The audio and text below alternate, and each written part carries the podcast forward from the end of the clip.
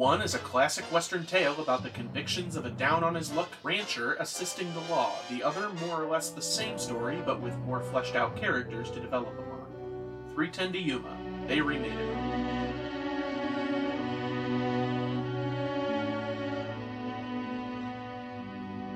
There is a lonely train called the 310 to Yuma.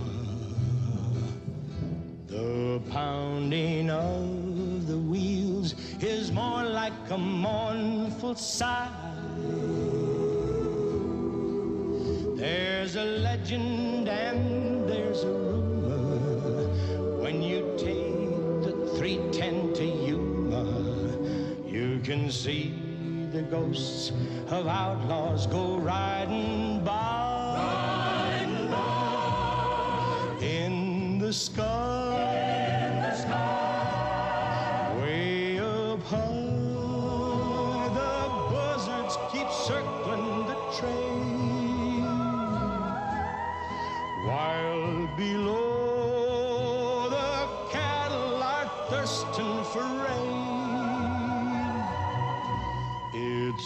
So true, they say, on the 310 to Yuma. A man may meet his fate, for fate travels everywhere. Though you've got no reason to go there, and there ain't a soul that you know there. When the 310 to Yuma whistles its sad refrain, take that train, take that train. Hi, and welcome back to another episode of They Remade It. I'm your host, Stuart. And I'm your host, Jacob. Ah, just enjoying another nice weekend in the hell that is, you know, the declining climate state. That's always fun. It is so ungodly human. Oh my god, fucking! I just I. I know we talk about weather a bunch, but I almost I almost don't think this one even counts as weather anymore. It's really just like, hey, we're having a front row seat to the impending climate disasters of the future, and we're just like, you know, doing stuff. Which like they never again, I think I've mentioned on the show before, but they really never mention in all those like first hand sources and everything of like historical events how fucking dull it can all be, you know? It's like the world's collapsing and the biosphere is in peril and I, I did I did some laundry today. Not all of it, but you know. Yeah, no, I did. I did dishes today. I know how it is. You know, life keeps on going. What are, what are you gonna do? You know. Yeah. It's it's days like this I kind of just have to start thinking to myself, you know, maybe I should go ahead and like keep a journal but with like really convenient notes for future historians in case things kind of t- turn awry. Just be like, hey, this shit's what's going down these days. Here's like our alphabet of our language. If you guys aren't using the Latin one anymore, have fun. so they can be decoded for generate. I mean, hopefully most of our textbooks and such would survive. And I mean, hey, we got that gold disc flying around. Oh, right. Alpha Centauri or wherever the hell it is. So I have no idea. Uh, and if somehow audio formats survive into the future, hello, our great alien predecessors or post Hello, those who have come up to clean up our mess. Um, we're sorry, and um, you know, have fun. I'm- sorry, we are one of the few audio sources to survive. I'm happy out of the millions and literal millions of podcasts that exist. Uh, this one and last podcast on the left were the two that survived. yeah. And now you can listen to, I guess, just those two things for eternity. And all the really dull episodes of Magnus Archives. Yeah. It's like, man, these guys found this shit. It's terrifying, man. oh, I know what that is. I shot one of those yesterday. Oh lord. But you know, the now that we've gotten the vague background existential horror addressed, um, been watching anything to alleviate the background existential dread? Uh, not really. I've been watching things to further increase it. Uh, pretty much. Ooh. Just get it, keep going. The first thing is I am absolutely fucked. because I got Shreked over the past couple of weeks. Um, Okay. for really no good reason. I was just like, I'm. I haven't watched a lot of these in a long time, so I'm just gonna go through all the Shreks. Oh, okay. I wasn't sure what that was supposed to mean. I was like, uh, okay, like you know, this is us talking about movies, right? Yeah. like, or just media in general. Like, I don't. I feel like I don't. I need to step in in case this is gonna go someplace weird. I'm I'm unaware. Is there any other use case for the verb of shrekking other than I- to engage in Shrek related behavior? Or...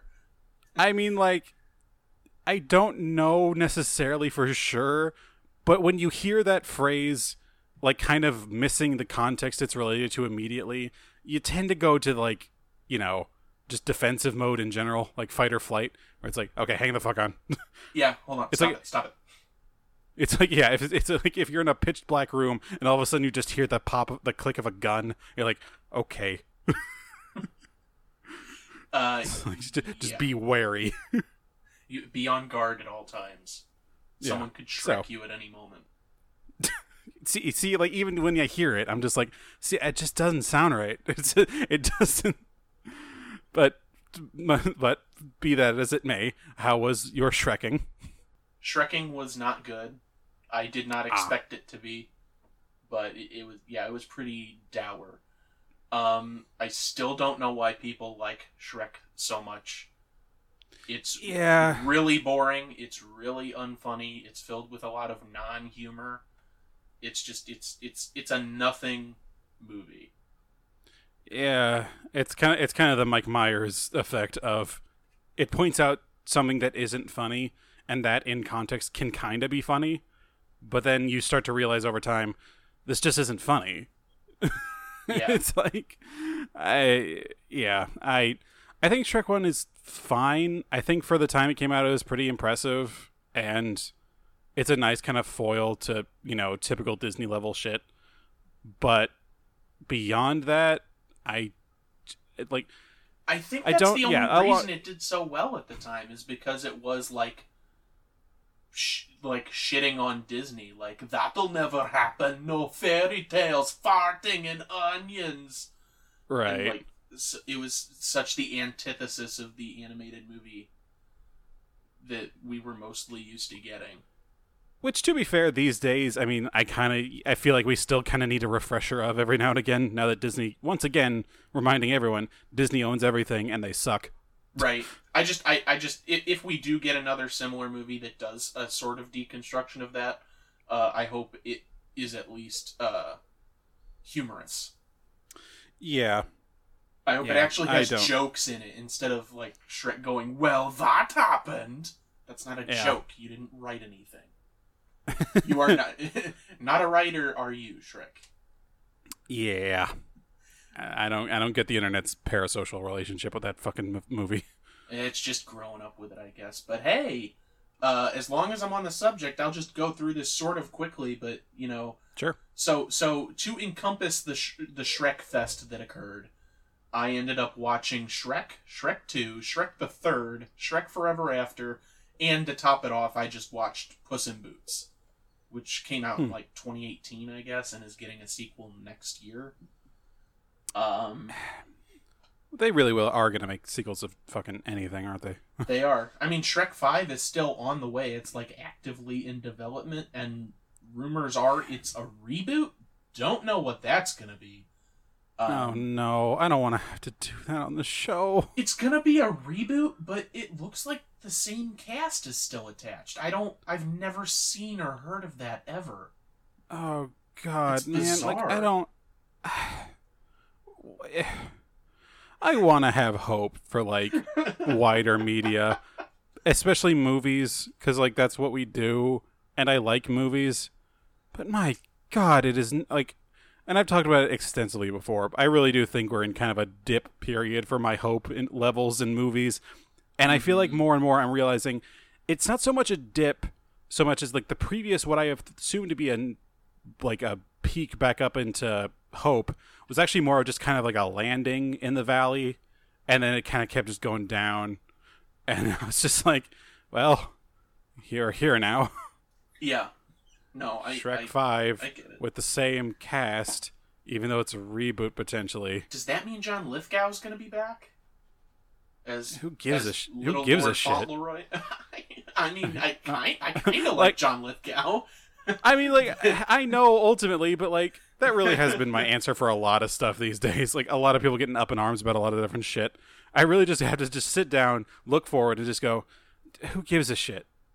And that really just, I feel like that just needs to be encompassed by more people. oh God. So I guess if I had to rank the Shrek movies, I it, it's still mediocre, but I still say that Shrek Two is the best of those core Shrek movies.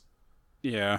Um, and then Shrek Forever After, I actually didn't didn't hate as much as I thought I would. Still not good, but Right. uh, sh- yeah. So Shrek Two, Shrek Forever After, Shrek, and then Shrek the Third at the bottom because that's just really dull, really boring. Introduces all the baby abominations, Uh, little ogres, and the donkey dragons. Um, so which like that's I guess technically they they show up post credits in Shrek Two, but that doesn't count. yeah. I mean, whatever. Uh, and then Puss in Boots, actually, I don't know if it's because like Shrek and Donkey and them aren't in it. I actually liked it the most out of all Oh. of these. I'd still like if I had to ascribe some arbitrary rating to it, it'd probably be like a three and a half, which Hmm. is still much more than I thought I'd give it. But I I'm guessing know, this is out of five. yeah. okay, Antonio, for a second I was like, well, Antonio Banderas carrying it, I think it, it just works a lot better. It still has that lame DreamWorks humor in it, but yeah. I don't know. I like the characters more. I thought they had better interactions. The story was fun. Billy Bob Thornton and Amy Sedaris are in it as like the villains. Uh, and it kind of Huh. has an unconventional ending for like a family movie that I was not expecting. So more or Hmm. less, I actually kind of dug Puss in Boots. Cool. Um, Fair enough.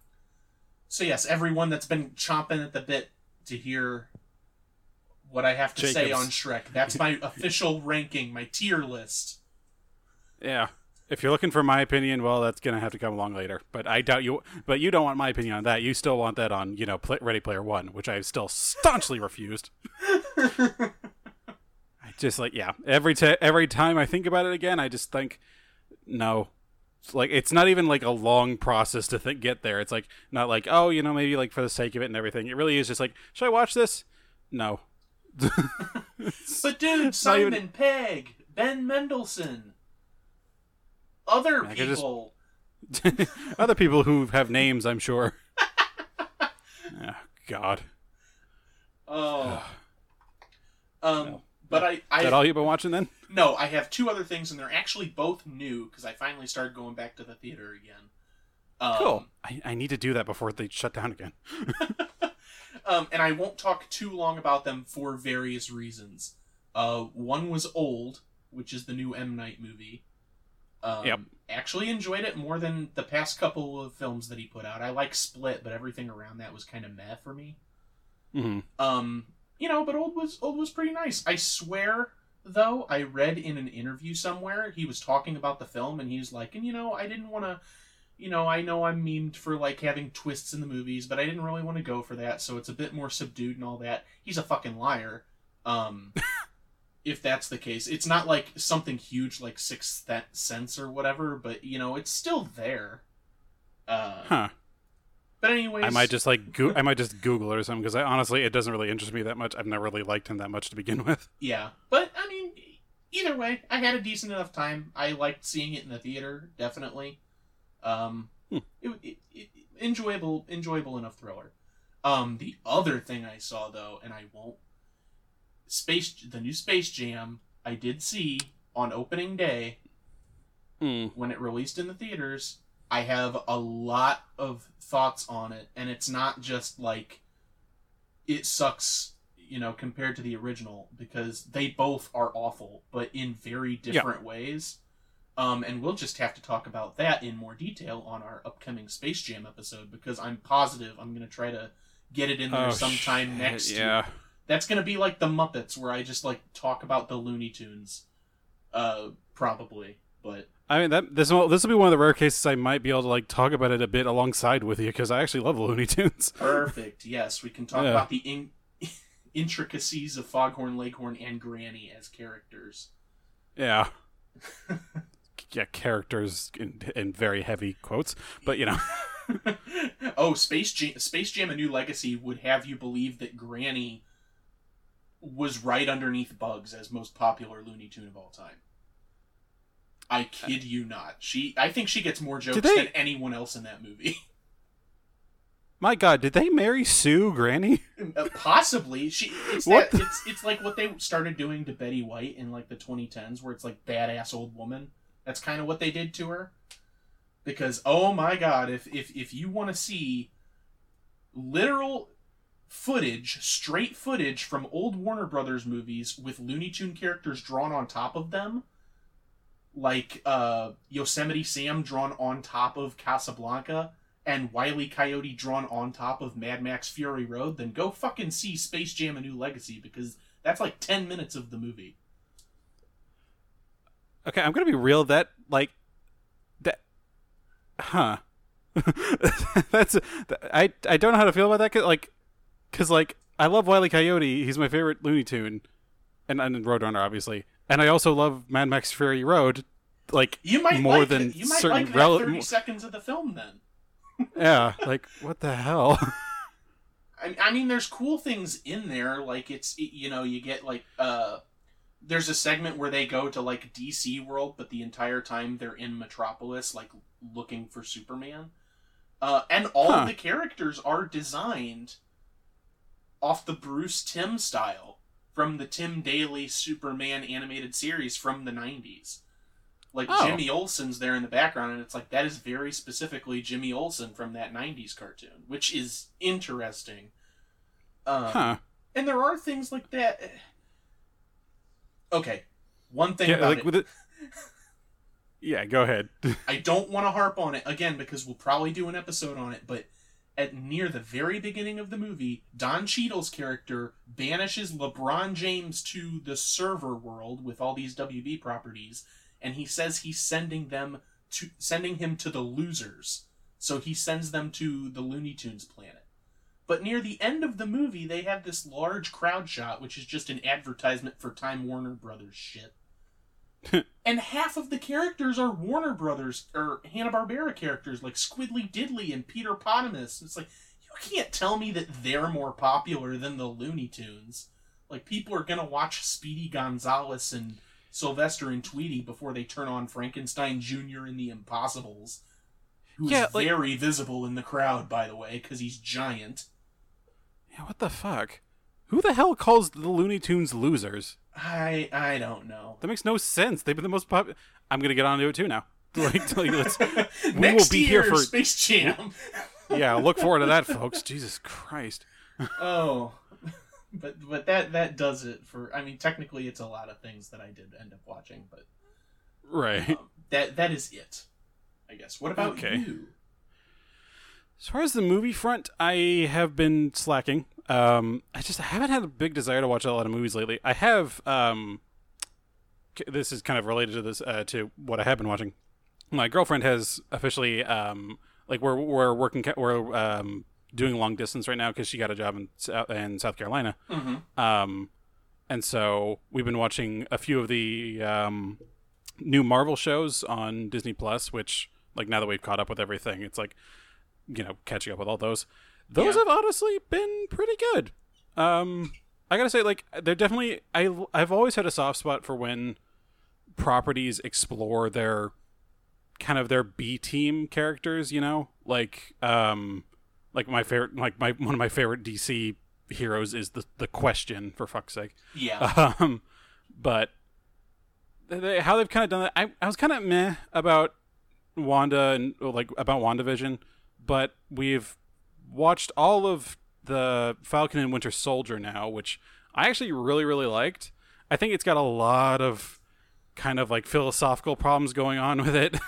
um, there's been a growing kind of mentality of people realizing, oh hey, Marvel sh- movies and even the Marvel comics back in the day took really take really like real and like almost relatable goals that the villains follow and then they also just make the villain like inarguably horrible. Like the whole plot of like the whole like one of the background plots in well, okay the, one of the plots in Falcon and the Winter Soldier is that there's this group trying to kind of eliminate borders and kind of like wider um you know deviate like like divvying of like nations and everything to kind of unite you know earth as a greater single people and like a lot of the points they're making and they're all fighting are really are like really straightforward and they're like fighting for refugees and like getting supplies for people who are being straight up screwed over by governments. It's like wow that's actually like really real and that's like also a very modern take. And also they just murder civilians. Oh, okay. it's like fucking really? Fucking really? Like my god. Like i just like they're trying to be like oh this is the only language these people understand. Fucking shut up. Marvel god damn it. And like one of the things they have as their logo is it's meant to be like a red bloodied handprint and they have it over their face like on these masks that they, they Yeah. wear on their face which is bad for the main reason of that's a make symbol for a lot of like first nations people who have been slaughtered over the last few centuries and now they're being used as this apparent terrorist organization it's like for fuck's sake Go Marvel. yeah, I'm just like, I I still like the show because it's got a lot more of that like kind of political intrigue level stuff that I actually really enjoy. It's obviously still Marvel writing, so it's like the kiddie version of like political thriller, um, but it's just like it's such a mixed bag with that, and so it's hard to love it wholeheartedly. It does a lot of cool things and it touches on like a lot of real subjects, but again, in Marvel stature, it doesn't actually delve into them. It just kind of brings them up more than anything. It doesn't really have any teeth. Um, but other than that, we have just started watching the Loki series as well, and there's a few like kind of like messages and everything. But the main thing I love about it is it is pure retrofuturism and I love it to fucking death. there is an extended shot of where they're standing in this like infinite pseudoscience uh, space out of time space thing where it's just it's walking out over this massive like infinite cityscape essentially. And you've seen a lot of those like from the 70s those wider like like prints of like environments and everything? Like you'd see them in like like those big star wars cityscape prints and everything. It's like very retro futurist Yeah. looks and everything. Imagine that but it's a literal environment in the show and it goes on infinitely. It's so goddamn cool. Like literally, I was watching it with with Hannah over FaceTime, and I completely geeked out when it was on screen because it was like, oh my god, this is so fucking cool. it's just it's just pure 70s like style tech but then like retrofuturism so i'm just like oh my god i like all the beiges and like the like elements of red and orange and all that sort of stuff it's just like you you've played con- like you've played control imagine Yeah. control but like in the 1970s Okay, yeah. yeah, that's basically like the oh, if the oldest house were in the 1970s with a bit nicer decor. it's the fucking coolest. I've barely remembered any of the plot because like it's actually kind of paper thin. I really just care about the aesthetic. Well, I, I don't know why good. I have such a I don't know why I have such a soft spot for like where the bureaucratic meets the fantastical because like between that control and like the SCP Foundation, I just have some kind of like weird like soft spot for like oh we have all these like real world rules and everything but also it's infinite and it defies all laws of physics it's like it's like oh here's an office park and it goes on forever it's like okay it's weird but i love it Yeah, it's that that goes on forever. What do you mean? How does that relay in the show? It's they're in this like they're this um organization it's like the time variance authority authority where they literally are this like extant reality plane that like jumps between multiple timelines and has to like like figure out like oh someone has gone off what their predicted timeline is meant to be. We have to go fix that that sort of thing. And so like they literally are just this infinite parallel dimension but it's all just like office spaces and like stuff like that Okay. because they because they literally are just like an out, outside source of time essentially i don't it's hard to explain i guess No, that's Um, that's all right. You, the way you were initially describing it, just as like going on forever, I was thinking of like uh, House of Leaves, like the titular house. You know, things like. I mean, that, that's kind of it. I think. but more retro future, like the actual Exactly, design. yeah. yeah. like there's a few scenes i'm sure you could even look just look up screenshots you can see what i mean and there was an artist back in the day that like is really like kind of like pioneered that style um i can't remember his name now i wish i could know it but that's a lot of elements from that so Okay. it, it's pretty freaking cool I'm, I'm it's basically you should just turn one of those you know background pictures into just an entire environment Mm. It's like the uh, the Windows pipe screensaver, but turned into Es- a show. essentially at least the at least the environment they're in they don't stay in it all the time which i fucking wish they did because it's so cool um but yeah Well, neat. That's that's cool. Eventually, you're. I mean, all. Eventually, I don't know what I'm saying. You are the resident Marvel expert because there's only two of us, and I've seen like three of the movies. So, yeah yep. As you pull on your suspenders and strut around the courtroom, yep. uh no that was that was more like um kind of tucking my chin to my chest and putting my hand on the back of my neck like yeah it's like uh, yeah I, I guess i am i'm sorry it's like it's it's not so much southern it's not so much like hometown rural pride so much as shame I like- didn't ask for this responsibility. It's like I kind of it's, it's not even like a like a stoic thing. I'm just like, well, I guess this is just how my life's ended up. it's just how it is. Well, I Uh. guess I exist in this state forever. Yeah, truly, this is the end of time and the beginning of time. Man, I could go for some more of that retro futurism. It's fucking God. If I if I could ever play a character on anything, that's what it would be. Just this fucking weird nebulous guy who's just like, I do love me some retro futurism. Hayseed Hick, obsessed with future architecture. Y'all ever played Fallout? New Vegas was the pinnacle. I haven't played the originals yet, but they just don't seem like my cup of tea. I played Wasteland and that was okay, but it just kind of took too long. I want to be out there running around. I ain't down for any of that RTS nonsense. Oh fucking Christ! If if I if I'm allowed to keep going, this will be the entire episode. So Okay. we, we, All right. we will we can move very for once a very decent segue of, of, like Southern Hick character.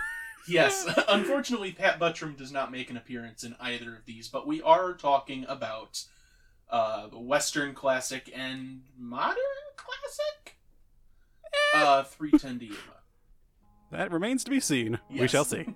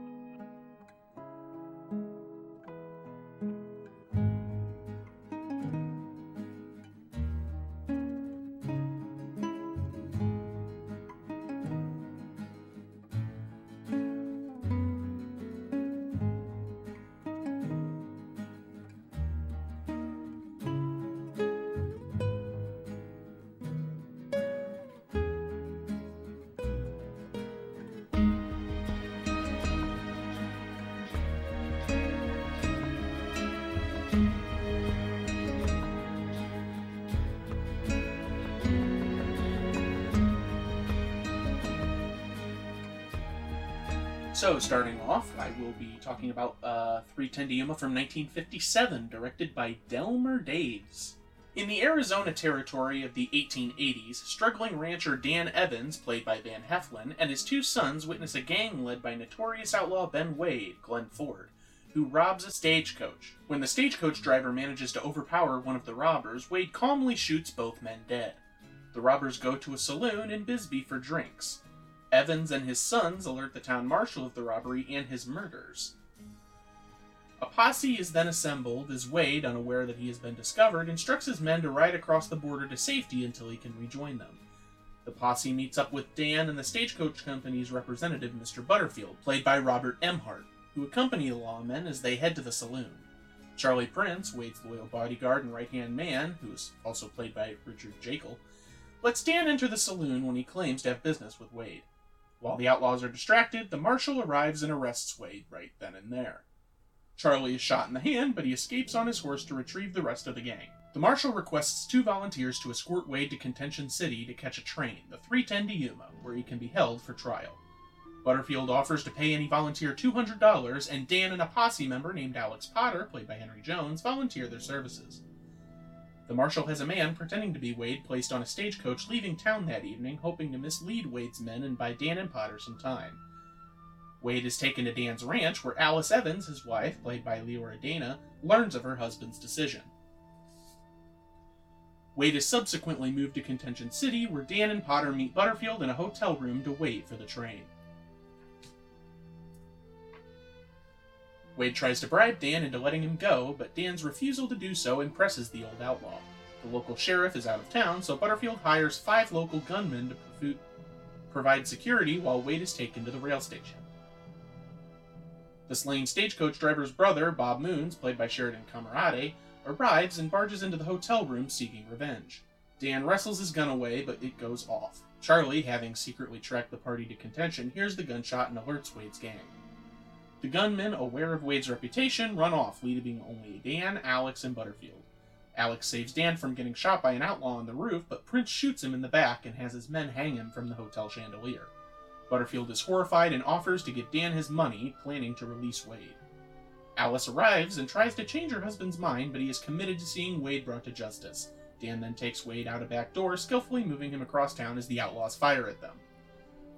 The outlaws finally catch up to Dan as the train starts to leave. Prince shouts for Wade to drop down so he can shoot Dan, but instead Wade tells Jan to jump tells Dan to jump into the passing car and they leap to safety together. The gang runs after the train, but Dan shoots Prince dead and the rest give up pursuit. Wade explains that he owed Dan a favor for saving his life earlier, and he claims that he has broken out of the Yuma jail before, meaning Dan will be able to claim his reward honestly. Alice sees Dan leave safely on the train as rain pours down on her, breaking the long drought. Somehow both straightforward and not straightforward. Yes, exactly. But I'm sure we'll get into that plenty. Now for the 2007 310 to Yuma, directed by James Mangold. Now, as often happens on this podcast, uh, the remake doesn't stray too far from the original source story, uh, just with a couple of turns here and there, added character depth, and, you know, different beats are sort of rearranged, uh, such as Ben Wade insulting Dan's marriage, uh, having a dedicated moment in the middle of the film as opposed to just being tacked on near the end in the original. Uh, additionally, as mentioned in the opening stinger, characters who are greatly expounded upon, you know, they, they, they are increased tenfold, uh, including Dan's son William, who actually, you know, has a role in the movie. Um, so, uh, and, and I mean, just generally, the actual trip uh, of escorting Wade across the the plains, I guess, it, it, it gets a lot more expounded upon with different locations and actually resting for the night. No- You know, all sorts of those types of things. so I'm just going to rattle through the core cast of the 2007 version real quick. So Ben Wade is played by Russell Crowe. Dan Evans by Christian Bale. William Evans, uh, Dan's oldest son, is Logan Lerman. Charlie Prince is played by Ben Foster. Byron McElroy is Peter Fonda. Grayson Butterfield is played by Dallas Roberts. Doc Potter by Alan Tudyk. Alice Evans, Dan's wife, is played by Gretchen Mol. Emma is Vanessa Shawn. Zeke is Luke Wilson. Tucker is played by Kevin Durand. And Marshall Weathers is played by Luke Rains. And that is pretty much it. Cool. A lot of, lot of English, like you know, British Isles fellas in the new one. Yeah. Fucking Christian Bale's Welsh, I think, and then I think Russell Crowe is like S- Scot Scottish, maybe. Is he? I always assumed he was Australian. He might he might be Australian. I I can't remember. I'm sorry. That I mean, that's okay. I I never took you to be a big crow head, anyways. So it's it's understandable. I, I, I'll have you know, it's I would murder for crow Murder for Crow, Stan Crow. because like I I get mur because like I murder of crows. Oh, dumb. Okay. It's, That was- I, we were both stupid on that one. Let's be real. like that was not good. Like, there were no winners in this situation. I'll go into full circle real quick, and we'll get to your Okay. thoughts.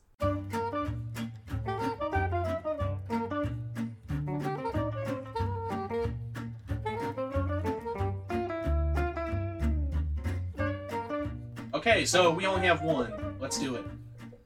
Oh, So, okay. Shit. so literally the only one we have this time around. Alan Tudyk was Doc Potter in 310 to Yuma from 2007, and he played the voice of Iago in 2019's Aladdin. Huh. With, if I- you can even call that a role, because they I get- greatly yeah, I mean, reduced that character. so Yeah. I'm just. I'm honestly shocked that we did not have like anything else for this one. Like we I haven't talked I about Bale, we haven't talked about Peter Fonda, Russell Crowe, Glenn Ford, any of these people before this point, Damn. Well, I'll be fucked. which is interesting. Okay. Yeah. Well, this makes our job easy this time around, I guess. Okay. Yeah, Cool. yeah. All right. So, give me those thoughts. Yes. Uh, first of all, let me say how proud I am that I have influenced you into getting a good a western under here on your own. I On I will own, take full these- credit. These were my big boy steps. yeah, Jesus Christ. Um, but no, yeah, like I was very pleasantly surprised with it. For some reason, when you had mentioned the name before, I you had even brought it up, like when you first brought it up, that it was a western. And I was like happy about it then. But then subsequently from there, for some reason, I didn't remember it was a western. I thought it was going to be like some sort of like more modern movie or like something having to do with like more directly with the train itself. Like I think I was thinking of like another movie where like they hijack a train or there's a train movie of some I don't know. For some reason I thought it was going to be like some sort of like modern thriller thing. But then I remember then I Oh. saw the thing I was renting I was like, "Oh yeah, shit, it's a fucking it's fucking western." I forgot. um so I was very pleasantly surprised. Um you know, just because of my own stupidity. but to that end, um, I had never seen 310 Yuma. I don't even know if I had heard of it necessarily. I know it's a classic, but I was well surprised for both of these. Like I was like, "Oh, wow." Like I normally like you kind of get okay, uh, th- these are both very mixed bags compared to each other, that's for sure. Yeah. Um, but both each on their own merits. I was like, wow, this is actually pretty impressive. Um, and the main one being that 310 to Yuma might very well be one of the most quintessential old westerns to ever exist. like Oh, outside of oh, oh anything, my. well, you know, outside better. of like outside of like just like from the tone and everything, outside of like anything with like John Wayne, um, but like how it opened with its own like narrative like themed theme song like narrative theme song and everything um to the point of where was this just like an actual old western song it doesn't sound like it because it's very simple uh, and old western songs were a bit mixed um but that like opening on the shot of like a wells fargo truck or uh, carriage essentially um and then I then I watched the 2007 one. Wow, this is a quintessential modernized version of a western. of that being taking what is relatively straightforward plot and adding excess amounts of violence and next level fucking like shootouts and everything to the point of this really just feels more like a Red Red Dead Redemption level. yeah. This is a Like side literally the open literally the opening scene of them robbing the Pinkerton cart in the in 2007 is I'm pretty sure that just is a level in one of the Red Dead Redemptions. like like the you know Gatling gun on the back and all. Oh which, like- yeah, probably just aped or oh, an homage. Yeah. But it didn't exist because it was uh, Red Dead Redemption didn't come out until like 2010. Mm-hmm. Oh well, I Yeah. meant I meant Red Dead Redemption might have been. oh yeah, no, that's that's probably this. honestly that's probably true. They- Yeah. they've done that before. um, but yeah, and and of course the fucking historical nut in me like looks at that scene. I'm like, I know those kinds of stagecoaches existed, but they weren't just like hanging out in the middle of nowhere delivering this stuff. Like this, they would have been in a train, and a whole bunch of other things, and they would have been like guarded by the army with that amount of ordnance. like, and I just see that I'm like, ah, look, this is a cool set piece, but damn if it's not kind of really blown its load on the over the top stuff immediately out the gate. Yeah. Um, but yeah, like, and I say that in comparison to you know the original, where it's like very wide swaths of it's like eh, these guys are just kind of chatting, where it's like they're interest. It's an interesting chat, but eh, yeah. They, it's- they always yeah. tend to be slower, and that's not always a bad thing, but it depends on what you're going for, too. Like, I, I'm not the biggest Western fan. As we've discussed Right. previously, I'm getting more into the genre uh, as Mhm. time goes on. But um, when I go to watch a Western, I expect things to, like, be happening constantly, and that's definitely that's that's definitely like a viewpoint going into it, and that's me basing a movie based on the genre it's in, which isn't necessarily fair. But Right. at times it can also turn me off because it's like, oh, well, I didn't think I was getting like a dramatic period piece necessarily. You know what I mean? Yeah, I, I can I can get you. Not that there, not that there's anything wrong with that. You know, yeah, it's, not that there's not anything wrong with that, of course.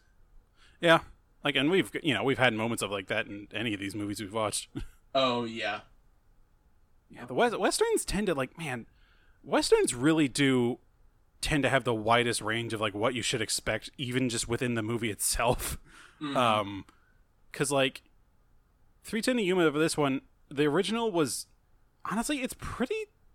It's pretty subdued when you get right down to it. There's not a whole lot of major action, and so there's a lot of like more dramatic beats and a lot of tension building, which honestly I loved, and I'll get in, into that more later.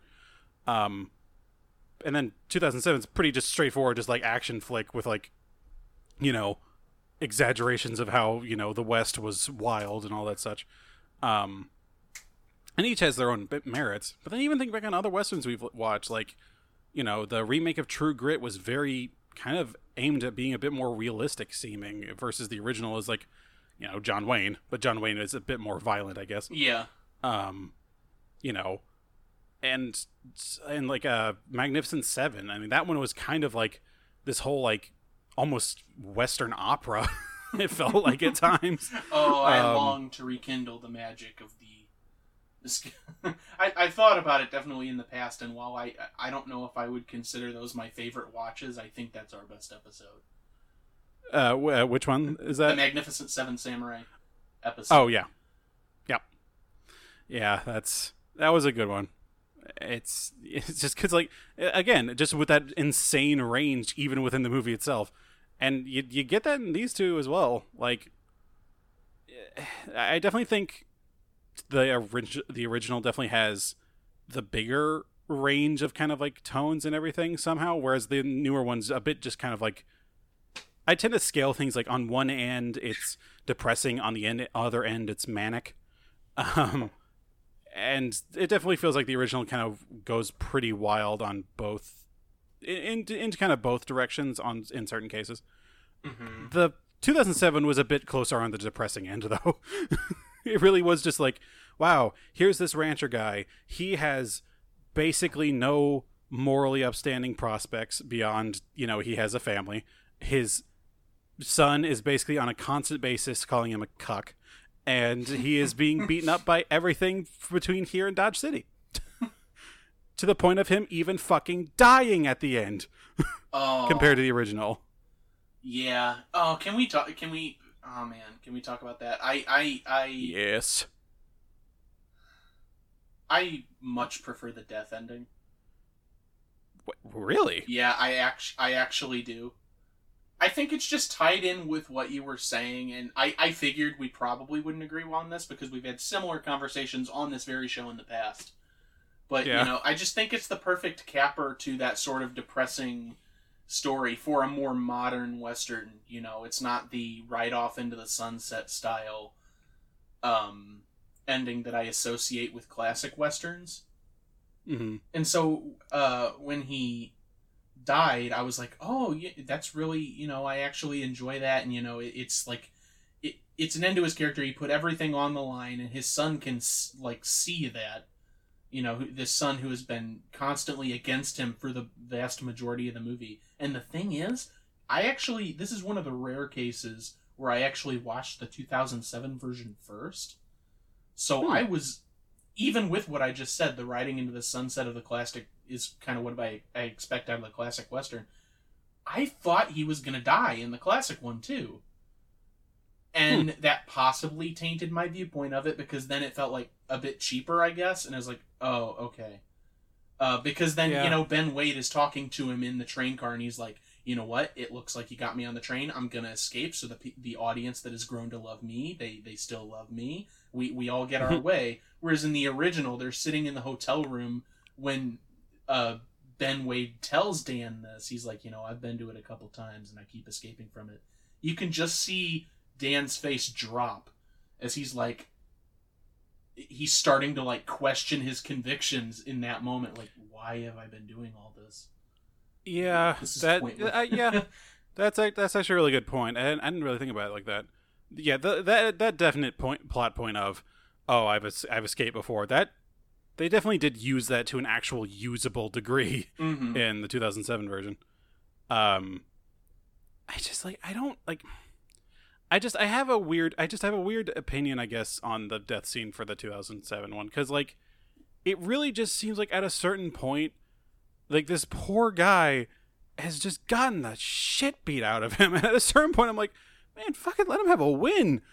Like and by the end like with the sun like coming up and everything I just thought it was just a bit too cheesy. Just like a bit too much. I was just kind of like no like this sun has been like I think it's just this actor in general I can never see him in anything and I can only ever see him as like on the point of breaking into tears. His face just has like one of those faces where it's like, God, he just looks like he's always sad. Which, oh, like, the, the, you know, the like, son. The, Yeah. The the, the who who or like he's always either sad or like even when he's like as an adult and like or at least yeah a- as an adult in more modern movies like more recent movies rather um he just always looks like he's on the verge of like teen angst breakdown and i'm just like god fuck off from the screen already kid my god and i'm just like and this poor dad's just like doing his best with all this shit and he's truly just had the hell beat out of him for like decades now. Like I think it is that like established he's a Civil War vet and everything, which like no matter what side of the war you're on, that's a fucking beat down all on its own. Mhm. Um, and then just like having him die there at the end with this psychotic version of the like right hand man character like doing all this stuff, and then just it ending with you know Wade straight up like you know murking his entire crew right in front of him. It's like I think that could have been cool if it was done a bit differently, but it's just I don't know why. Just there at the end, I'm like, man, this just feels like this almost feels like a cop out. like it doesn't feel like anything significant was gained. Like this son character is basically traumatized more or less, and this like criminal just kind of like upended the entire situation essentially. Versus, you know, the original, it felt like there was some actual like ending accomplishment for them, you know, for um, Evans, and you know, with Wade, like obviously stating he's broken out before. The way he even kind of puts it in there, it almost just kind of sounds like he's kind of just saying that jokingly. Like I could almost interpret that as like he's probably not serious. He's probably just trying to get a rise out of Evans. I mean, that's possible because a lot of his character is dedicated to getting a rise out of him, him specifically, because he likes all the different facets of his personality. I guess like he's a. I mean, that's even the point of his little sketchbook is kind of hammering home that metaphor of he's observing Dan as a man, uh, and, and as like a person. So Yeah.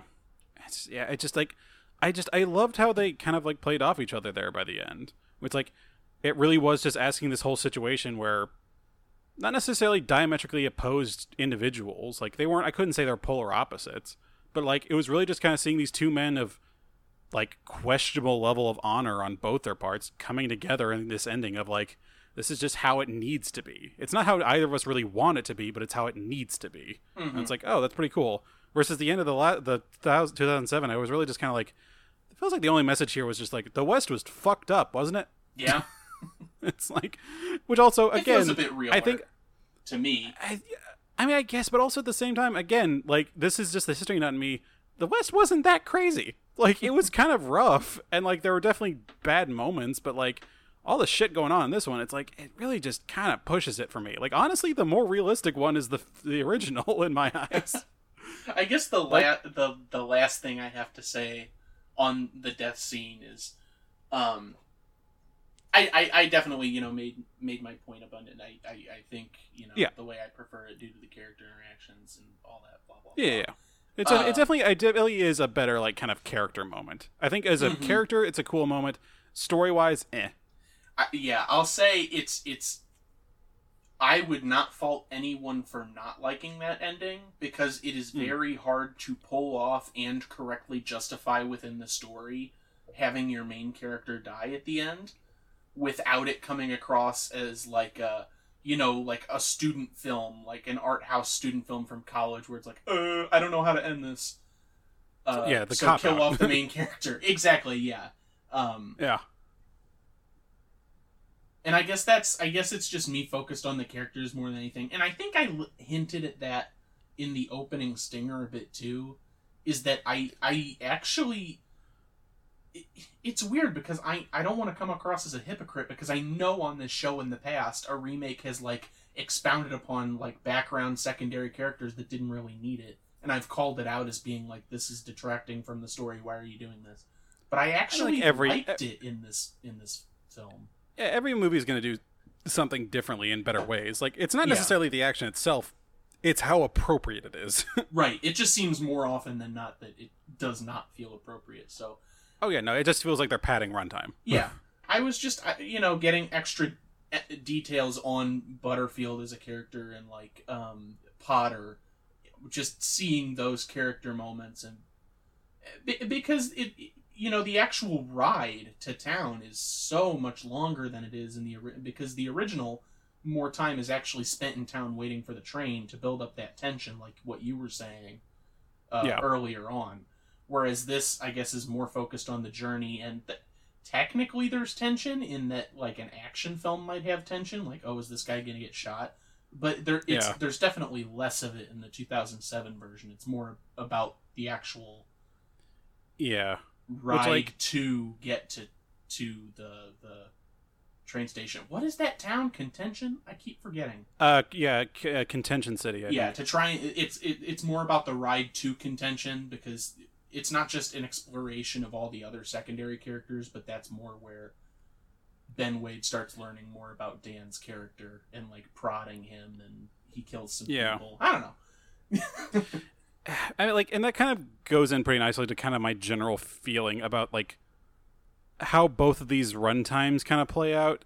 Where the original, it's lots of like heavy build up to very stinger, like a few stinger moments, um, and then obviously the main one being like him escorting him to the train through the town at the end mm-hmm. versus the kind of consistent low rolling boil of the action scene uh, action sequences in the remake which like they fucking start off with a bang kind of literally even. Oh yeah Um, they set in the yeah. Yeah which like i did not get why it was necessary to have the whole like heavily in debt thing. Like they kind of like they kind of point at that in the original one obviously because like you know they're obviously in a drought and their cattle are dying from like lack of water. But like they go into this whole thing of like a loan shark being present in the in the remake and they're like roughhousing him and everything with all this shit and i'm like that did that really come to any kind of major conclusion Yeah, I don't know. I guess not. I think they were trying to. Th- we've talked about this before in the past too. The remake is trying to fix something that isn't necessarily broken. Where they're like, "Well, people are going to ask about this because it's like, oh, well, this is just two hundred dollars. Can he get it some other way? Why is he so focused on this? Why is you know yeah who is out to get him exactly? You know, it's not just Butterfield wanting to build a train there, is it? Like, and so they try adding, and and that I will say that is more that is more detail added that is not necessary. Yeah, because like they really, because like in the original, they really just didn't have a need have a need for that. They were just like, hey, if you had more cash, you'd easily be able to run your farm better. Like there's a few like background avenues that shows like, oh, if you had 200 bucks, you could go to this like really successful ranches stream and use it for watering the cattle. But it's not really made a huge point of. And so it's really just kind of established as this background problem that he's got going on that kind of just like informs us to his intentions versus this whole like subplot set up in the 2007 where I'm like it's really just like just feels unnecessary. like they really just they needed a reason to like kick the sh- game off with a bang, I guess. But like, why didn't they just start with the the stagecoach robbery then? Yeah, I mean that is a pretty big bang, especially when you got those souped up carriages. You know, you know what I'm saying? Yeah. Like my god, and then one guy literally goes bang. Yeah. like, One guy literally gets blowed the fuck up. Like what the hell? well, he knew what he God, was that doing. action sequence-. God, that action sequence. If you just replace the horses with cars, that's just a Fast and Furious scene. Yeah, that's F10, baby, in the Yeah. Wild West. Can we make the next Fast and the Furious movie have Vin Diesel and all of his crew go back in time via like a souped up DeLorean or something, and they race carriages in the Old West? That's the pitch that we're making here on They Remade It. Okay, I know Thank like you. there's I know that this is absolutely a joke and the fact that Fast and Furious exists as long as it has is itself a joke. I'd I'd I'd, I'd pay money to see that. But that might be the Like, I- first Fast and the Furious movie I watch all the way through. yeah, like I genuinely like I think about that it's like if they just decide to jump that fucking shark then yeah. Like if you just bring me Back to the Future Part 3 meets fucking Fast and the Furious, hell yeah. like that sounds fantastic. If I don't get if I get to see Vin Diesel and potentially Dwayne the Rock Johnson riding like driver and and shotgun on a Wells Fargo carriage with like uh, Jason Statham running after them on a horse. on a horse, yeah. Like that's that's a whole new level of like, yeah, fuck it, let's go. And by the way, speaking of jumping jumping the shark, uh, can we please have F eleven be Vin Diesel jumping a shark in his car? Um, it can be like a, a 1960s DeSoto, let's say, and he drives off a ramp and jumps over maybe two or three bullhead sharks. this this sounds like you've thought about this for a while. yeah, you're, you're getting all my spec scripts right now. yeah. Basically just filming an episode of Jackass at this point. Yeah, yeah. Which like honestly, like that would honestly be more thrilling than the other shit that happens in Fast and Furious. I'll have to take What were we your talking word about? for it. Something Yeah, about what were we talking about you before? can't jump trains, or can you? uh, there's 310 of these Yumas. oh my god. There's not enough track for all them Yumas. Fuck.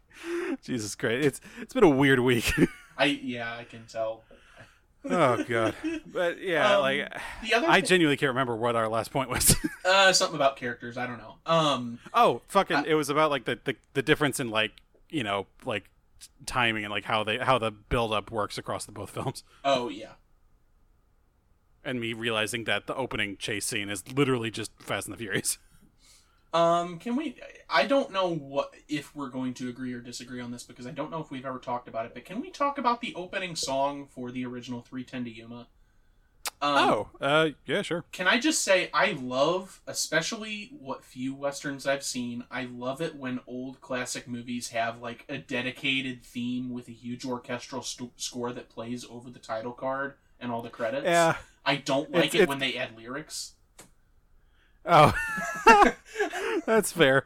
Like I, I kind of, I kind of agree. I like it when they have like a very themed, um, you know, song and everything. But yeah, the lyrics are always a little weird. I think this one was better than most. I think the only other one I ever actually liked is in Django, Mm. um, because that one's like it's very kind of real, but um, it's rather than it just being like kind of this very general thing. Um, yeah, no, this one was okay. I guess it kind of felt more like a the story of a like it. It definitely felt closer to what like maybe an original song from back then would have been because it's basically just a ghost story that they're describing. Yeah. It's like basically describing, hey, this particular train of having some kind of legendary background is like a portent of death. Apparently, it's like if you if you find yourself and there's a train labeled 310 to Yuma, you need to get on. it's for you. Ooh, spooky Yuma. For- For who for whom does the 310 to Yuma go? it goes for the Gosh, gang, it's a haunted train. I like the fucking what? Sorry, go. Christ. No, It's Yeah. just like that, that was that was just me just gonna be like, "What's fucking goddamn it, I um, it's treasure." treasure. Sorry.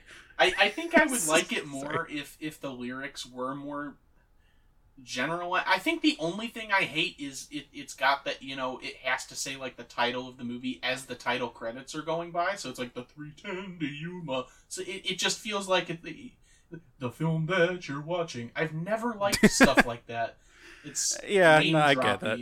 And Yeah. yeah, It's like very roll credits. yeah. um, Besides that, like- I much. Oh, sorry. Go ahead. Oh know. it's like I, I was just realizing, like I realized that really is where that trope came from. Oh yeah. I besi- excluding that minor misstep in my eyes because I don't know how many how many people out there would actually agree with me on that. Uh, Hmm. I do prefer those sort of old old time scores, especially for westerns. So I I much prefer, and, and it's hard for me to say this. I much prefer the score to the '57 Yuma than the new one, but also composition like obviously the new Yuma has a composition. There is a composer attached. You have to have some form of music. But scores aren't done that orchestrally anymore for those types of movies. Not not unless it's like a huge action scene, I feel.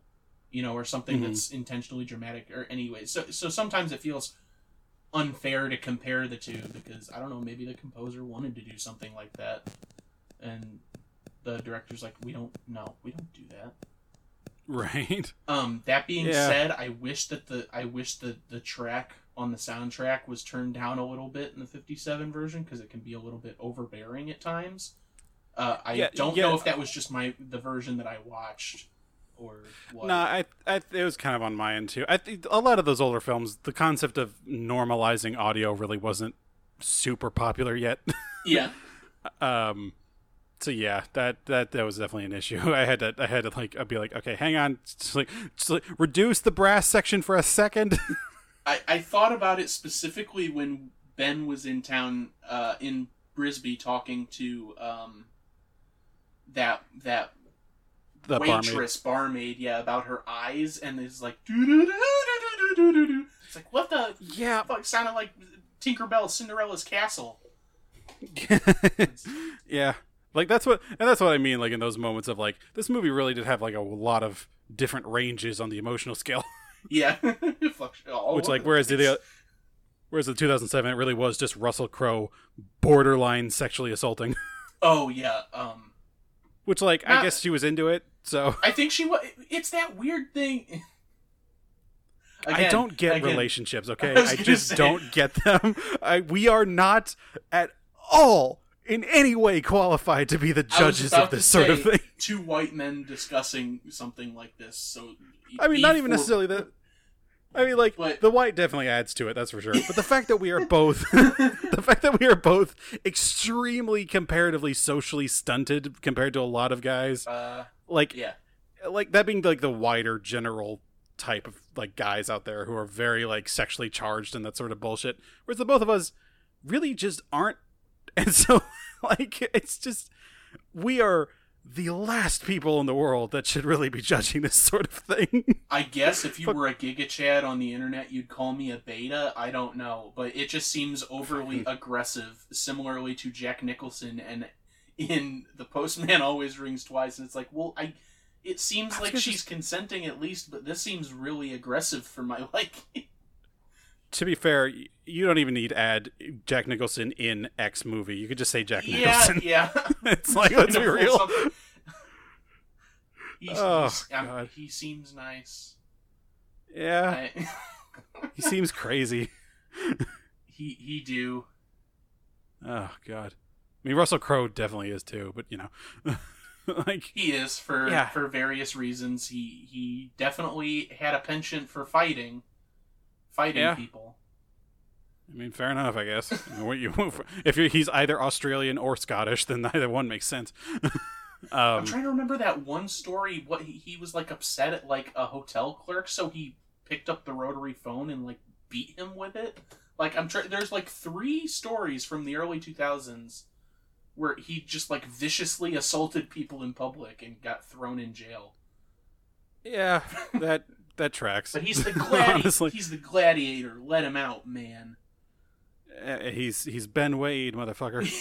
looking looking distinctly Australian in this movie, I might say. Because like the I, I kept getting that because he must be Australian. He is Australian. God damn it, I'm so stupid. Yeah. But fucking like his hat and everything and the style of everything he did I wasn't super into it. It just felt he felt kind of out of place um, compared to the very like edgy kind of like bad cowboys. Like his main like his main right hand having that full like oh, I don't know what the hell that style of jacket is. Like that like double buttoned like Mhm. double breasted thing where it's like really just looks like it's one step away from like 1890s Nazi. Yeah, like it's I never I never got that one. Um, I I like that guy by the way. I'm okay with him. I think he's definitely got the most personality in the movie. Exactly. He's like pure lunatic, which isn't always like a good character choice, but it I think it's weird because the main antagonist of the movie is technically Ben Wade, I guess. But Yeah. it depends on how you frame it because he's with the well, no, not in the 2007 one because he kills two people on screen. Um, Oh yeah, but if he does that in the original too. I guess he does. I'm just thinking of like the yeah, yeah. No, I know what you mean. It's Yeah. it's it's more so the um it's weird cutting between the two because his right hand man will just like shoot people and he leaves that guy burning alive and all all the all this sort of stuff. And then you cut back to Ben Wade, who's supposed to be his boss, the bigger baddie, and he seems so much less bad, which is kind of the point. You know, he's relating to Dan and whatever, and they they're sort of growing this kinship of understanding or whatever. Yeah. Like I know what you got to do. You you do right by your son. Blah blah blah. And it's like, I. What, what am I I just- supposed to feel for this character? I know what they're trying to make me feel, but then like, he, what See, this guy kinda is singing a song, so he brutally stabs him. Like I, I, I Yeah, like I just yeah, that's kind of that's kind of the ends I was kind of getting to between the difference in characters. like they do a well job of expounding the characters in the, the remake, but it kind of expounds it to the point where so many of their actions just don't make sense anymore. yeah, um like in the original one they really don't try to make a huge point of anything that they're doing they're kind of just like you know the relationship between evans and wade is pretty laid back comparatively mm-hmm. where it's like really just like wade definitely i mean evans definitely has something to prove ultimately but wade is also kind of like supportive of that pretty much from the get-go. Uh, there's a few moments like you know he he obviously like is still trying to take advantage of him but then by the end you can clearly tell he's stuck to his convictions and so wade's like oh okay like i'll respect you this much. I'll kind of just go along with it because i kind of know it will only make everything worse if i don't. Mm-hmm. um i'll just like i'll just be on the run again and a good man will probably be dead. And so it ends up kind of just being like the very real kind of realization on really both their parts. Wade you know realizing you know what fine i've kind of been i've been truly matched by a truly good man. If not a good man at least like a an honorable one. And then evans being like i have been able to get past this and can recognize that this is a human being and not just like some foil that i can just allow to take advantage of for my own situation. Right. and so like and then doing that in comparison with the 2007 it's just their characters just feel like all over the place. Like i feel just kind of bad for evans in the new one. And then he gets like he said like i said then he dies. I'm like man that just wasn't fair. Mm-hmm. To me like- to me though to that end it feels to me i always felt like the 2007 evans had more to prove like it, it always to me felt like he had more of a reason to have the convictions that he did even though at times it went a little oh it was a little overbearing with just the universe hates this rancher uh, Yeah. but in the original you know obviously he's this down on his luck rancher as stated before and like his wife kind of side eyes him about nobody doing anything to stop the cattle but besides that, it, I I think that I don't know. It, it, it's sort of a thing where I- where it's it's one I think shows too much, but the other I don't think shows enough. And the common ground where they meet in the middle is that conversation that Ben and Dan have, where Ben is toying with the idea of, you know, oh, I bet your wife was a real pretty woman before she ended up marrying you, and you ruined her, and that's that's the common ground they share in that you can see like his insecurities i guess Yeah. Yeah, I can see what you mean. And I definitely, yeah, I definitely agree with that point of the original definitely doesn't show enough. Um, it definitely needed more, but at the same time, at this at a certain and like the like, and again, I, I guess I, I do agree with you again. The 2007 one, it really just feels like it's adding shit to Evans' plate Yeah. at a certain play a point where it's like how much of this is oh this man has something to prove versus the writers want to very blatantly make it seem like this guy has something to prove? Yeah.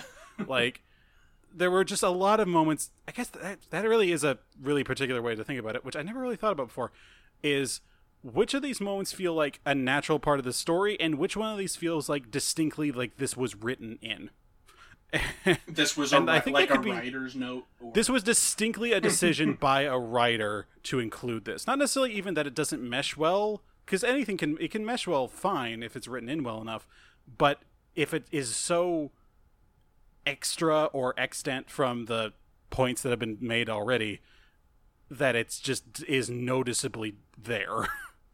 Like, and I think that could honestly be applied to a lot of movies now that I think about it. Like, really just going through that, especially for the show we do. Which of these moments felt like, oh, this was a natural progression of the story that was meant to go here, and writing that came naturally, and which were deliberately made sure to be in there? Which, like, can be good, but usually isn't. my, my favorite writerly thing to think about in the case of this movie is just like uh, i don't know who wrote for this movie so i also don't know how many writers there were but if there were multiple i'd like to think of them sitting there pondering in a coffee shop just talking to one another and being like okay we have to have a scene where the bear the barmaid has bare ass how do we get to that point well she could just sleep with him well yeah but isn't that a little played out like i just this Yeah, very I- calm talk over coffee yeah, there's a few. There's a few moments like that. I mean, I, I already brought up the you know the point about having like the the loan shark guy. yeah um and but then there are other moments where like they do it to kind of draw out a character. Like uh, they turned you know the potter character from this like rambling drunk into like this actual three-dimensional character and that's pretty interesting. Yeah. Um that it felt distinctly like that was added.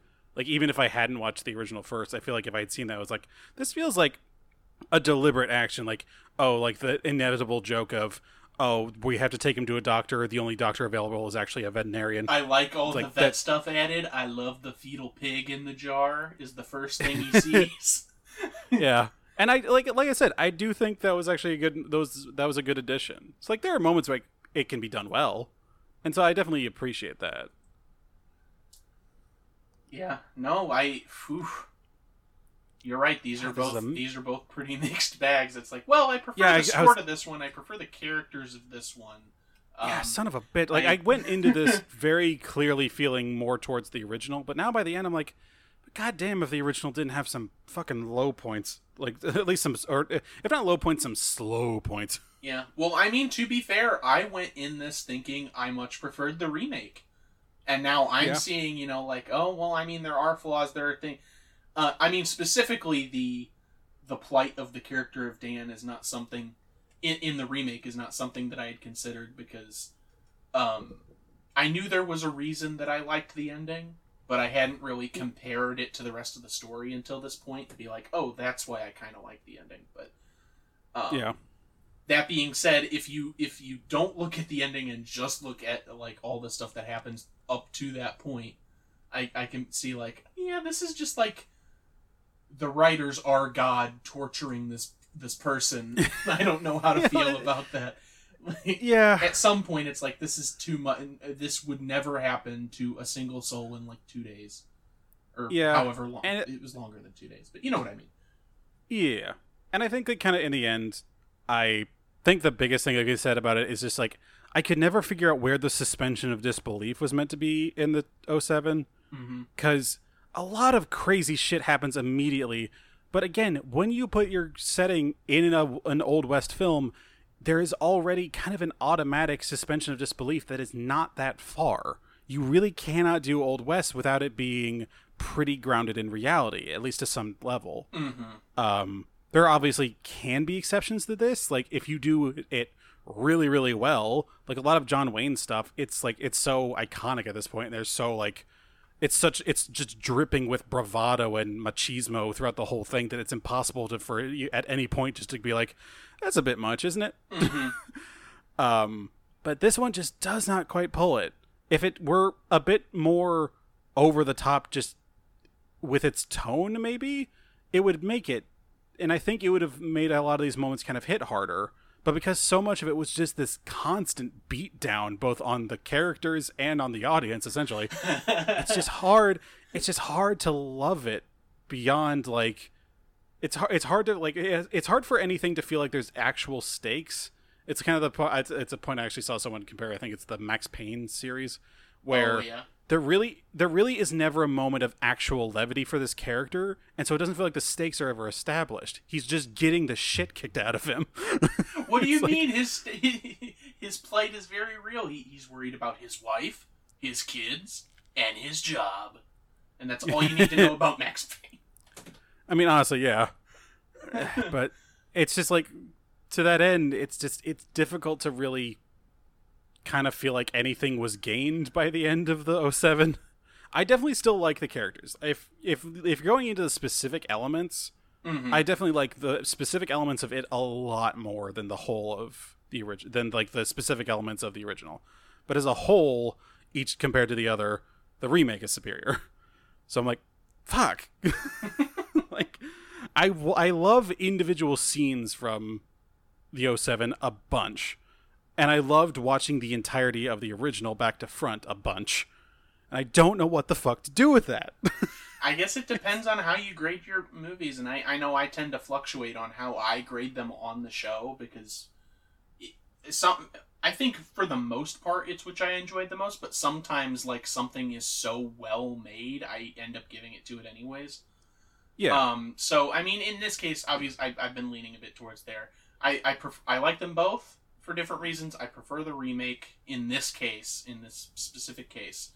Um, that being said, I am gonna give one big point, and it's sort of what we were talking about just now, or not just now, but a little bit before. One big point to fifty seven is what you were mentioning with the tension build up instead Oh, of that yeah. slow boil, and the main thing that comes to my mind is uh, the dinner scene where they're at the Oh, Evans' yeah. house, and Ben Wade is sort of sitting there, and he's he's making small small talk in this chat, and you know the kid like the kid sitting there like, why didn't you say grace? You know, even though he's a bad man, is that why you didn't say grace? And the, the wife is like, um, uh, what do I do in this situation? And you know, Ben's just playing it cool, as opposed to Yeah. it's just constant shit thrown at everybody in the remake where they're just sitting there. He's, he's my dad's killed a bunch of rabbits or whatever. Oh, killing a man's nothing like killing a rabbit. Ben's like, I disagree. And it's just like, okay, so, you know, just being dark to be dark. I, I get it that. really which like that's such a very like 2000s action flick Yeah. That it's it really is just like that whole period of 2000 to 2000 like 9 or 10 where it's just like very deliberately dark for no reason And also, it's in, yeah, it's so intentionally edgy too. Where you know, I, I edgy that's a good word I wouldn't yeah I wouldn't say it in that situation because I wouldn't want to be shot by anybody. But uh, you know, in my head, I'm like, no, hunting man is different from hunting rabbits. Even if you, You- even if you're good at it, this is a creature that can like plan ahead and think. What are you talking about? And it's like he- Yeah. he's saying it It's to like, be dark, but if you think about it, he's he's an idiot. Fuck your wannabe dark metaphors. You're not Fall Out Boy. Get that shit out of my house. One is a human the other's a damn rodent. I can catch a rodent in a box with like uh, Yeah. berries. like on my own man. Like fuck. Yeah. Oh. and i think i kind of do think i just ended up having the exact opposite end of your the, yours for this one but like that doesn't necessarily mean it's bad because like we both have very good opinions. They're just very slightly opposite. No, exactly, and I, I think it's like good. one is on negative point two and the other one is on positive point two. Which, like, fuck, goddamn! If I didn't establish my lack of social graces before, um, but yeah, like I just the the original was just the tension building was amazing and just like the build up for everything and it really not needing that much action and so that means the moments of action it did have were super impactful Mhm. like the moment where they straight up kill and hang fucking potter like holy Oh holy yeah, shit and you see it hanging. like oh my god. I did not expect that. I was like, "What the fuck?" Because I thought he was dead when he got point blanked from the back, and then like I was like, "Oh, he's still alive," and then you hear him scream, and then you see the shadow of him, and then later you actually see him being like hanging by his neck. Like, fuck, man. Did you expect? were you expecting Alice to scream when she saw the body? I That was like a weird drop off for me, where I totally expected something to happen, but she, she just sees of- it and walks past. I think like I'm kind of glad she didn't. I, I am like, too. I just Like it was a very real response of like shock because right. it's like okay, my husband's up here. I need to talk to him. This is the shit that's happening. I need to block past that right now. It was Like, just yeah, that was a very that's real like a- reaction. yeah, that's like a s- a cinematic like trope that was Yeah. ignored, and I was not Yeah. expecting it. Which again, like you were saying, that like that's not a bad thing at all. I was just curious if you also had that moment. I kind of did, but like I didn't really like explicitly expect that to be a thing, but you know, when I thought back on it, I was like, "Oh yeah, that's like wow, she just she really was just like I'm in shock at the moment. We need to move on." Next Um, scene, please. but yeah and to like that end of like you saying like the tension building or like the the dinner scene and everything in the original as like kind of a highlight i gotta just say like a general highlight i think for the new one was really just like ben wade's character in general like i think russell crowe did a great job. Um i think at the end again the ending like basically everything barring like the death scene and like that ending of how he like murks his gang like instantly. Um I think like the build up for him and just him being this guy was done a lot better and it felt like a lot more of a character like like I mean like we've talked about a lot it felt a lot more like an actual character not a realistic one but a character nonetheless Especially Um, for Russell Crowe, because can I just say, like, I think this is the first time I've seen him in a role where I actually like believed the character he was playing. I'm not a big Russell Crowe fan. Mm. To to you be should honest, watch uh, which uh, uh, which like this will kind, I guess kind of lead us into our recommendations but you should definitely watch Master and Commander he plays that one amazingly mm, okay, okay. because like he even like he's he's kind of a method actor but like he apparently like worked on an actual nautical ship for like six months to get ready for that role Oh, okay. Yeah, so he was like, "Yeah, fuck, I'm I'm gonna do this." Plus, like, honestly, if you had the ability to do that, that'd be rad. Yeah. It's like, oh, you want to just go work on a boat for like six months, not do anything else in your regular life? Sign me the hell up. Uh, but yeah, like, ultimately, I can't. Like, I tried. Like, I can't really give it to anything other than the original. The new one is good in its own ways, but just as an overall movie, the 57 takes it takes it easily. hmm I I understand I that. think I think it was was it 57? 50, the original. 57 and 07. Cool, gotcha. I had it right. um, yeah, no, it was fantastic. It's like I really like going through it. Like again, there were slow points, but never so much to the point where I was just kind of bored. There were okay, there were a few moments at least early on, but otherwise, yeah, they played it really well. Like all the characters and everything were subdued, but I felt like they weren't like unrealistic in really any case. it definitely feels like they're individuals versus they're- it feels like they are more people and it feels like the 07 are more characters which again isn't necessarily a bad thing yeah Um, the, the, yeah, just not my cup of tea this is interesting because on this little this little western journey we've had on the show, I think for the most part I've sort of gone towards the uh, the modern, the more modern westerns as opposed to the classic westerns. Um, Yep. Which which I guess uh, even on the show I, I remember saying I'm not a big fan of the classics in general, but Oh, like yeah. I actually you know this one and Magnificent Seven I. I liked them both as opposed to True Grit, which I, I didn't really care for that the original True Grit, but if I remember correctly, um, yeah And then, uh, uh, then uh, opposite to that, I've been leaning towards a lot of the originals. Yeah. which I did not expect. I lo- I've loved all the modern westerns I've seen, like, but it's just like I look back at the classics that are like really, really worth it, like that really set the bar. I think are fantastic, like that True Grit, like this one, True Grit. Um, like, I guess technically you could count the Seven Samurai. Yeah. Um, since like it, It it, definitely was that setter. It's just yeah, I've just they're just so goddamn cool. Like once you do them right. Oh, well, I guess I did lean towards the original on the Seven Samurai one. I forgot that. I mean that one, but at yeah. the same time, it's the seven goddamn samurai. Well, yeah, that's hard to.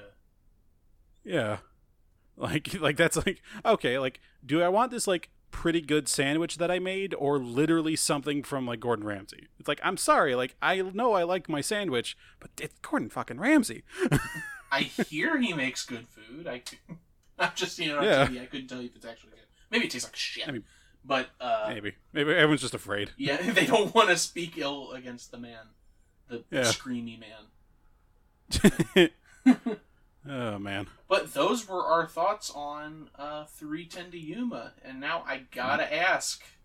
You already you already gave us Master and Commander. You got anything else? Yep.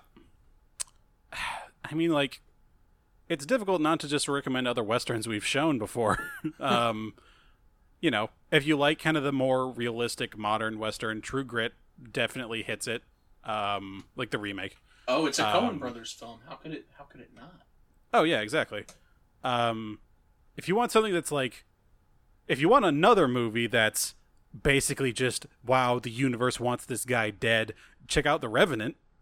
Um, because that's basically just like, hey, have did you want to watch Leonardo DiCaprio get ripped up by a bear, shot at with arrows, partially blown up, thrown off a cliff, put inside the corpse of a horse, and lose, I think, a finger at some point, and have to eat a raw salmon?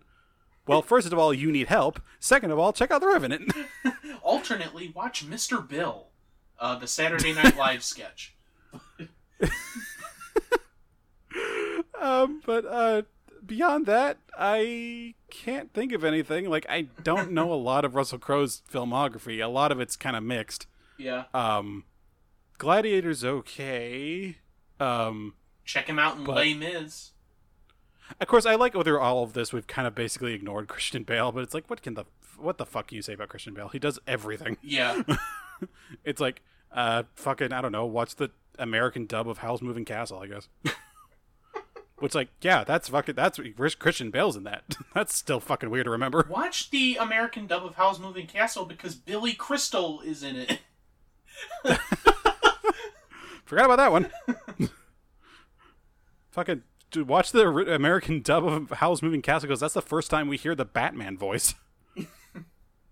like literally, like literally, there's a scene he turns all monstrous and he's doing the Batman voice years before Batman return. Batman begins. I'm like, huh? How about it?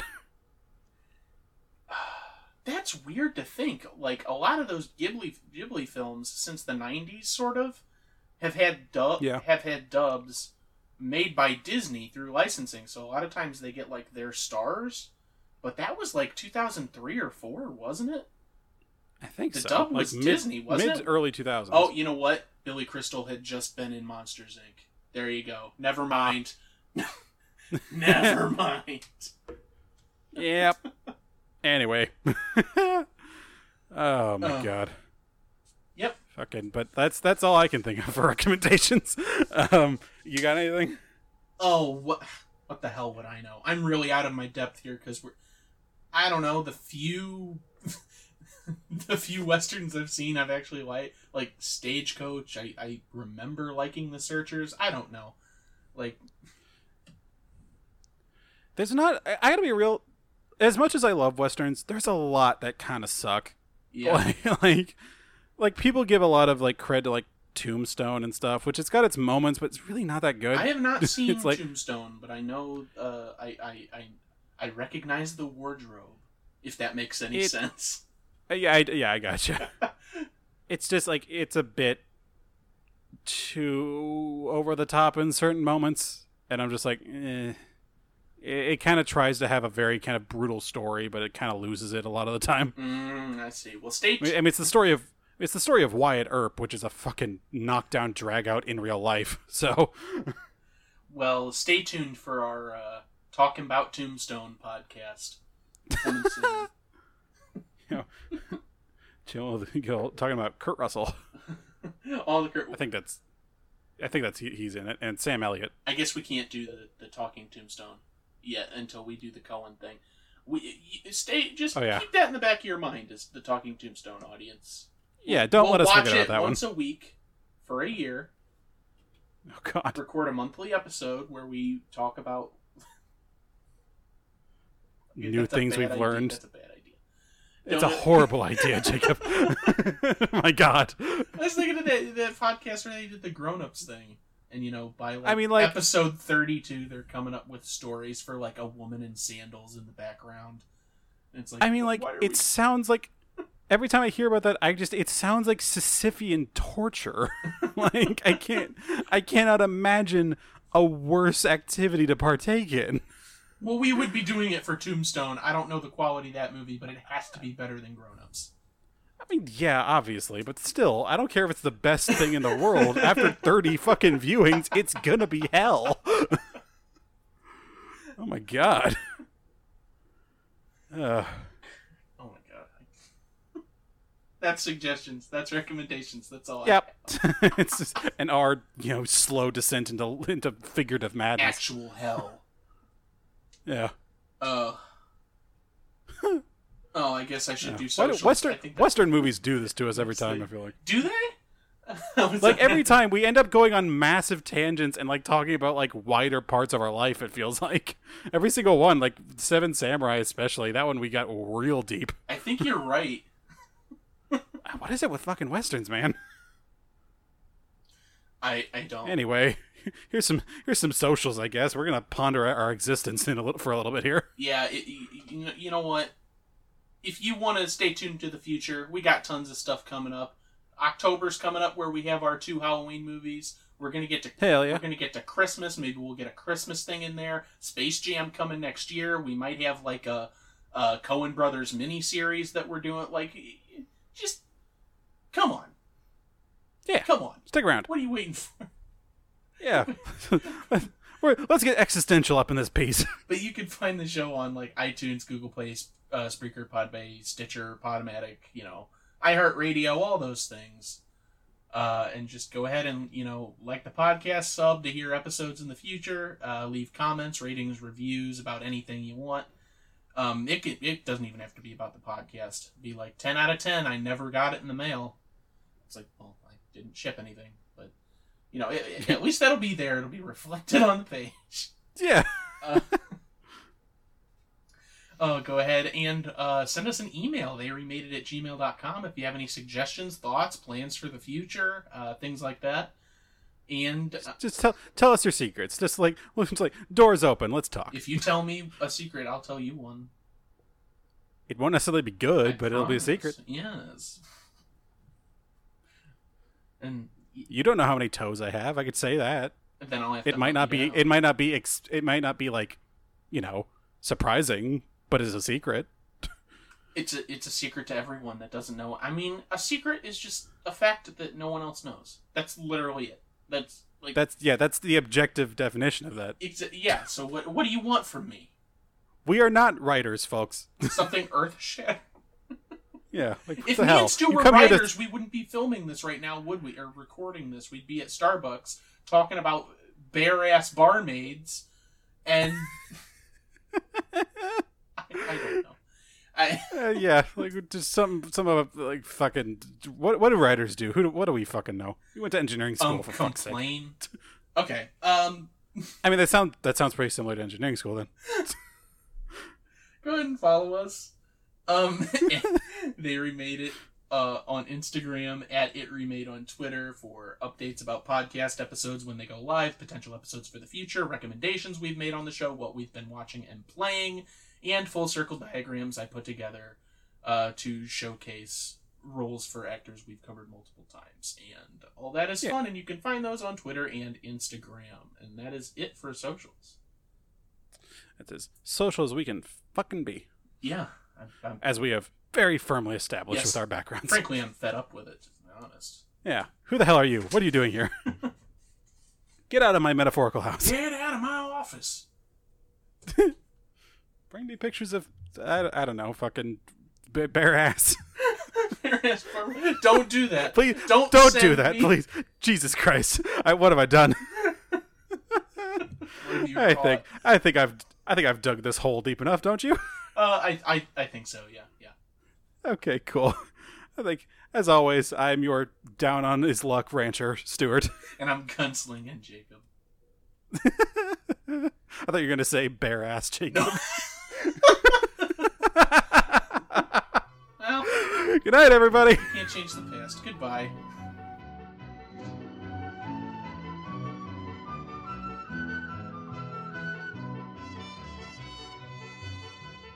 That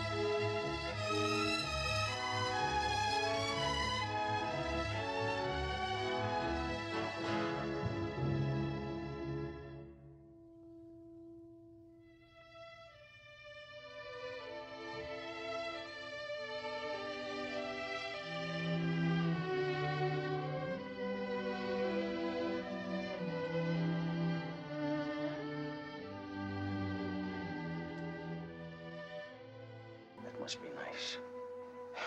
I tell you one thing, though, Dan, I'd treat her a whole lot better than you do. I'd feed her better. I'd, I'd get her pretty dresses she'd be real happy wearing. And I wouldn't make her work so hard, Dan. And I'll bet she was a real beautiful girl before she met you. I told you before to shut up.